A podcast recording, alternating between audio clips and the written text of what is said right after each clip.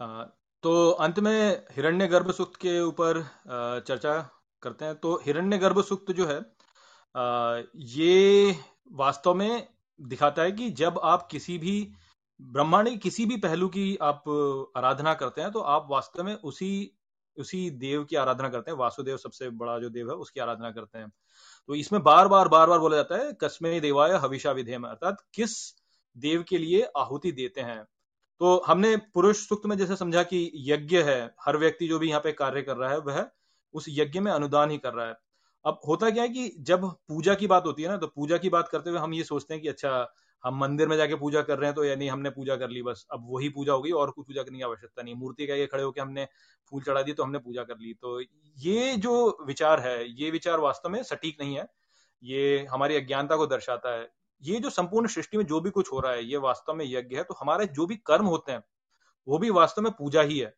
तो जब हम ये कहते हैं ना कि हम लक्ष्मी की पूजा करेंगे, कि हम लक्ष्मी की पूजा करते हैं, सुबह लक्ष्मी की आरती करेंगे तो हमारे पास धन आएगा। तो ऐसा नहीं होता है। आप वैसे तो सुबह लक्ष्मी की पूजा कर लें और आरती कर लें और बोलें कि मेरे पास धन आएगा और दिन भर जो है आप बैठे रहे तो आपके पास धन नहीं आएगा। क्योंकि वह वास्तव में लक्ष्मी की पूजा नहीं है। लक्ष्मी की पूजा यह है कि आप लक्ष्मी की पूजा तो करते हैं, आरती भी करते हैं, किंतु आप इन्वेस्ट करते हैं धन। या आप कुछ ऐसे कार्य करते हैं जिसमें कि, जिससे कि आप धन कमा, अर्जित कर पाए तो वो वास्तव में लक्ष्मी की पूजा है। जब आप उसको महत्व दे रहे हैं, आप धन को उस प्रकार से महत्व दे रहे हैं, तब आप उसमें, तब आप लक्ष्मी की पूजा कर रहे हैं। तो ये ये जो विचार है, वही समझाने का यहाँ पे प्रयास है। किंतु चलिए, पहले, सबसे पहला जो भाग है, उसी उसी से चलते हैं कि थोड़ा इसमें वो भी बताया यानी जो ध्यान है वो उस पर भी है कि सृष्टि का निर्माण कैसे हुआ। तो उसमें सबसे पहला जो जो है भाग, सबसे पहली पंक्ति में यही बोलता है कि हिरण्य गर्भ समवर्तत आग्रह भूत जाता पतिरेक आसीत अब यहाँ पर होता क्या है कि जैसे जो रवि जी ने बोला कि हिरण्य गर्भ तो हिरण्य, जो ये हिरण नहीं है, हिरण, हिरण्य का अर्थ सोना होता है। किंतु उन्होंने फिर बीज के बारे में भी बोला कि बीज है। तो मेरा, और ये मेरा व्यक्तिगत मानना है, मेरा व्यक्तिगत मानना ये कि यहाँ पे हिरण्य का अर्थ वास्तव में बीज है, या जिसे आप कह सकते हैं कि वीर्य। यदि आप हिरण्य का अर्थ देखेंगे, संस्कृत में तो हिरण्य का अर्थ जो होता है, सोना भी होता है, किंतु इसका अर्थ वीर्य भी होता है। तो आप बोलेंगे कि हिरण्य गर्भ, जैसे बोला तो एक बोलते हैं कि सोने का गर्भ। तो वो सोने का गर्भ जो है, वह मैं पर्सनली यदि मैं जैसे वेदों को का अध्ययन करता हूँ तो मेरे को वो कंसिस्टेंट नहीं लगता क्योंकि मेरे को कहीं पे भी ऐसा नहीं दिखता कि हिरण्य का कोई सृष्टि की उत्पत्ति से कोई संबंध है। हाँ किंतु वीर्य या बीज का गर्भ से मिलना, वह आपको मिल, दिख जाएगा, वह आपको काफ़ी जगहों पे दिख जाएगा वेदों में। तो हो सकता है कि क्योंकि हमारी सभ्यता के ऊपर बहुत आरोप लगाए गए कि अरे ये देखिए, जैसे यानी हमारे, हमारा जो शिवलिंग है, उसके ऊपर ही लोग बहुत हास्य करते हैं। या हमारे जो प्रतीक है काली माता के ऊपर कुछ उल, उल्टे सीधे लोग व्याख्या करते हैं। तो हो सकता है कि इस कारण से क्योंकि हमारी हमारी जो सभ्यता है वह पिछले एक सहस्र वर्षों से तो लगभग पीछे ही दबी ही रही है किसी ना किसी बाहरी आक्रांता के उसमें। तो इस कारण से एक डिफेंसिव एटीट्यूड जो है वो हमारे भीतर आ गया है जिस कारण से हो सकता है कि जो लोगों ने व्याख्या की हो वह इसको हिरण्य को जो है स्वर्ण के रूप में ले लिया हो। किंतु यदि आप इसको ऐसे समझें कि हिरण्य गर्भ समवर्तत आग्रे तो हिरण्य गर्भ यानी आप बोलेंगे कि वीर्य और गर्भ एक दूसरे के साथ समवर्तत अर्थात साथ में एक साथ साथ में एक लेवल पे। तो हिरण्य गर्भ समवर्तत आग्रे यानी हिरण्य, वीर्य और गर्भ एक साथ आए और आगे, फिर आगे बोलता भूतस्य जाता। भूतस्य यानी भूत हो गए। अब भूत को आज के समय पे समझते हुए कि गोस्ट है, लेकिन भूत वास्तव में जो भी सारे, ये संपूर्ण सृष्टि में जितने भी एलिमेंट्स हैं, उन सभी को भूत बोला गया जिसमें कि हमारा जो जो हमारा जो हमारे जीवात्मा जो बोलते हैं हमारा जो माइंड है, ये सब, वो भी उसी में सम्मिलित है। तो भूतस्य जाता है, अर्थात ये जो मैनिफेस्टेशन है that came into existence जाता है यानी जन्म लेना। तो भूतस्य जाता है यानी मैनिफेस्टेशन का जन्म हुआ। जो जितने भी एलिमेंट्स हमारे, उन सब का जन्म हुआ। जो भी सृष्टि में जो भी जो भी कुछ है, उसका जन्म हुआ एक प्रकार से। तो उस प्रकार से जब आप बोलते हो तो इसका अर्थ थोड़ा समझने में ठीक लगता है। फिर आगे बोला, पतिरेक आसित। पतिरेक आसित यानी नीचे गिरा। एक नीचे गिरा। पतिर यानी नीचे गिरना, एक यानी एक और आसित यानी हुआ। तो एक का गिरना हुआ नीचे। तो उस रूप से यदि आप देखें तो ये तब इसका समझ में आता है कि जो सृष्टि है, जैसे ये सृष्टि हमने अभी चर्चा भी की है कि एक तो होता है दृष्टा और एक होता है दृश्य। दृष्टा यदि दृश्य को नहीं देखेगा तो देखेगा तो दृष्टा स्वयं को नहीं जान पाएगा। यदि दृष्टा दृश्य को नहीं देखेगा तो दृश्य का अस्तित्व नहीं होगा। और यदि अस्तित्व नहीं होगा तो सृष्टि नहीं होगी।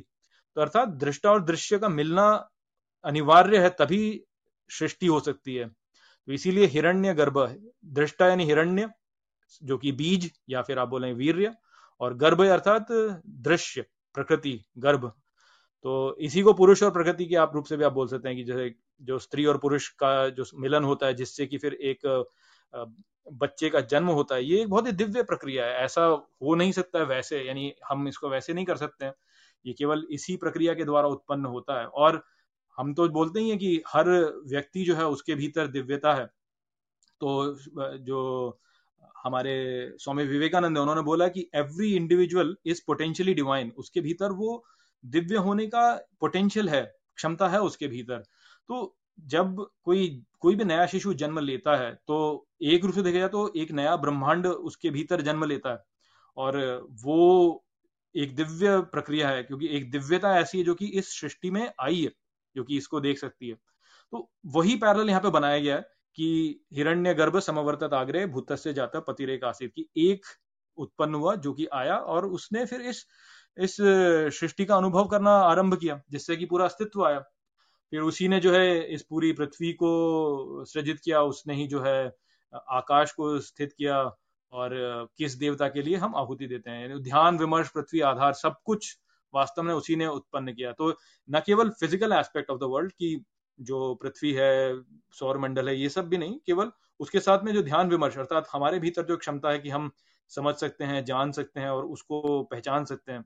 तो वो दोनों एक साथ में उत्पन्न करने वाला वो एक ही है। तो यहाँ पर वो एक बोला जा रहा है।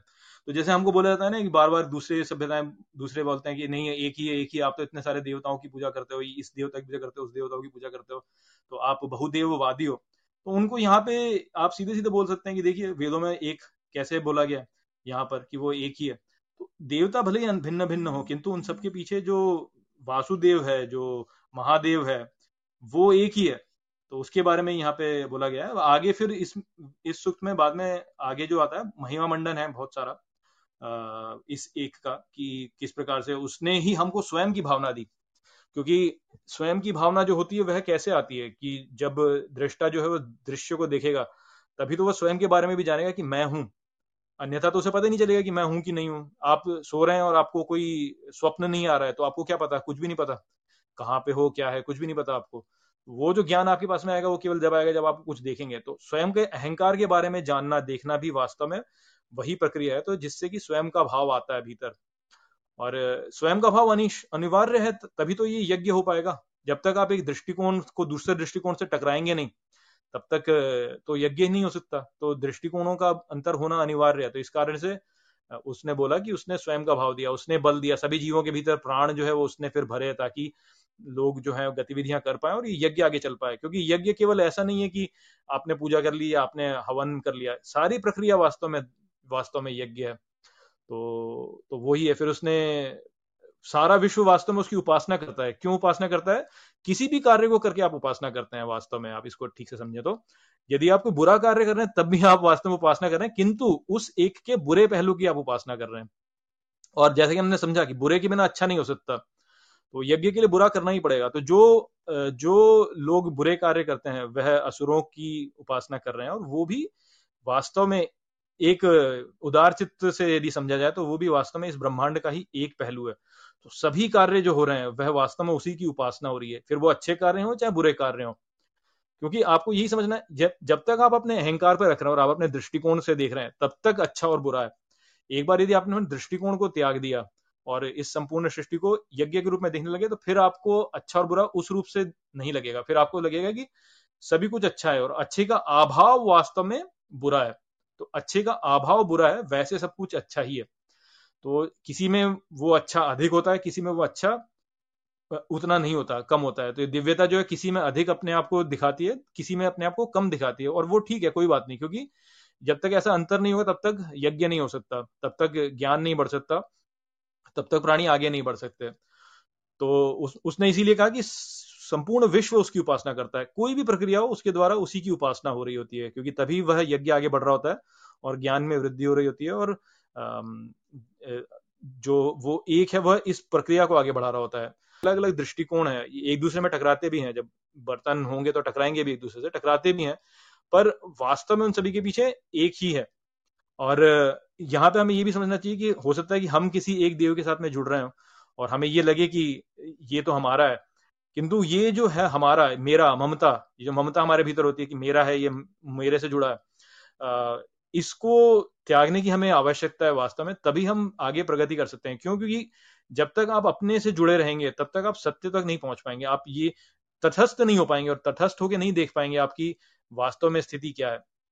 तटस्थ होकर देखकर ही वास्तव में आप स्थिति को ठीक प्रकार से समझ पाएँगे और ये जान पाएँगे कि उचित कार्य क्या है।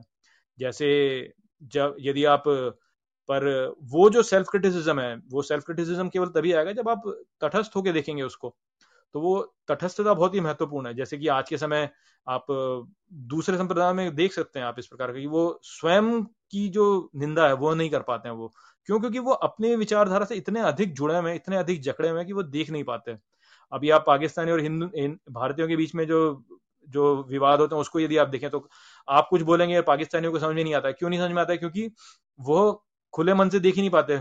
ठीक उसी प्रकार से कुछ हमारी भी कमियाँ होंगी जिसके बारे में वो हमें बताते हैं, किंतु हम नहीं देख पाते क्योंकि हमारी, हम अपने से जुड़े हुए तो वो जो जुड़ाव है, उस जुड़ाव के परे जाने की, जाने का विचार बोला जाता है कि सभी देवताओं के पीछे वही एक देव है तो यदि आप उस देव के दृष्टिकोण से देखें तो आप सत्य को अधिक जान पाएँगे। किंतु एक देव की पूजा करके भी आप अंत में वहाँ तक पहुँच सकते हैं धीरे धीरे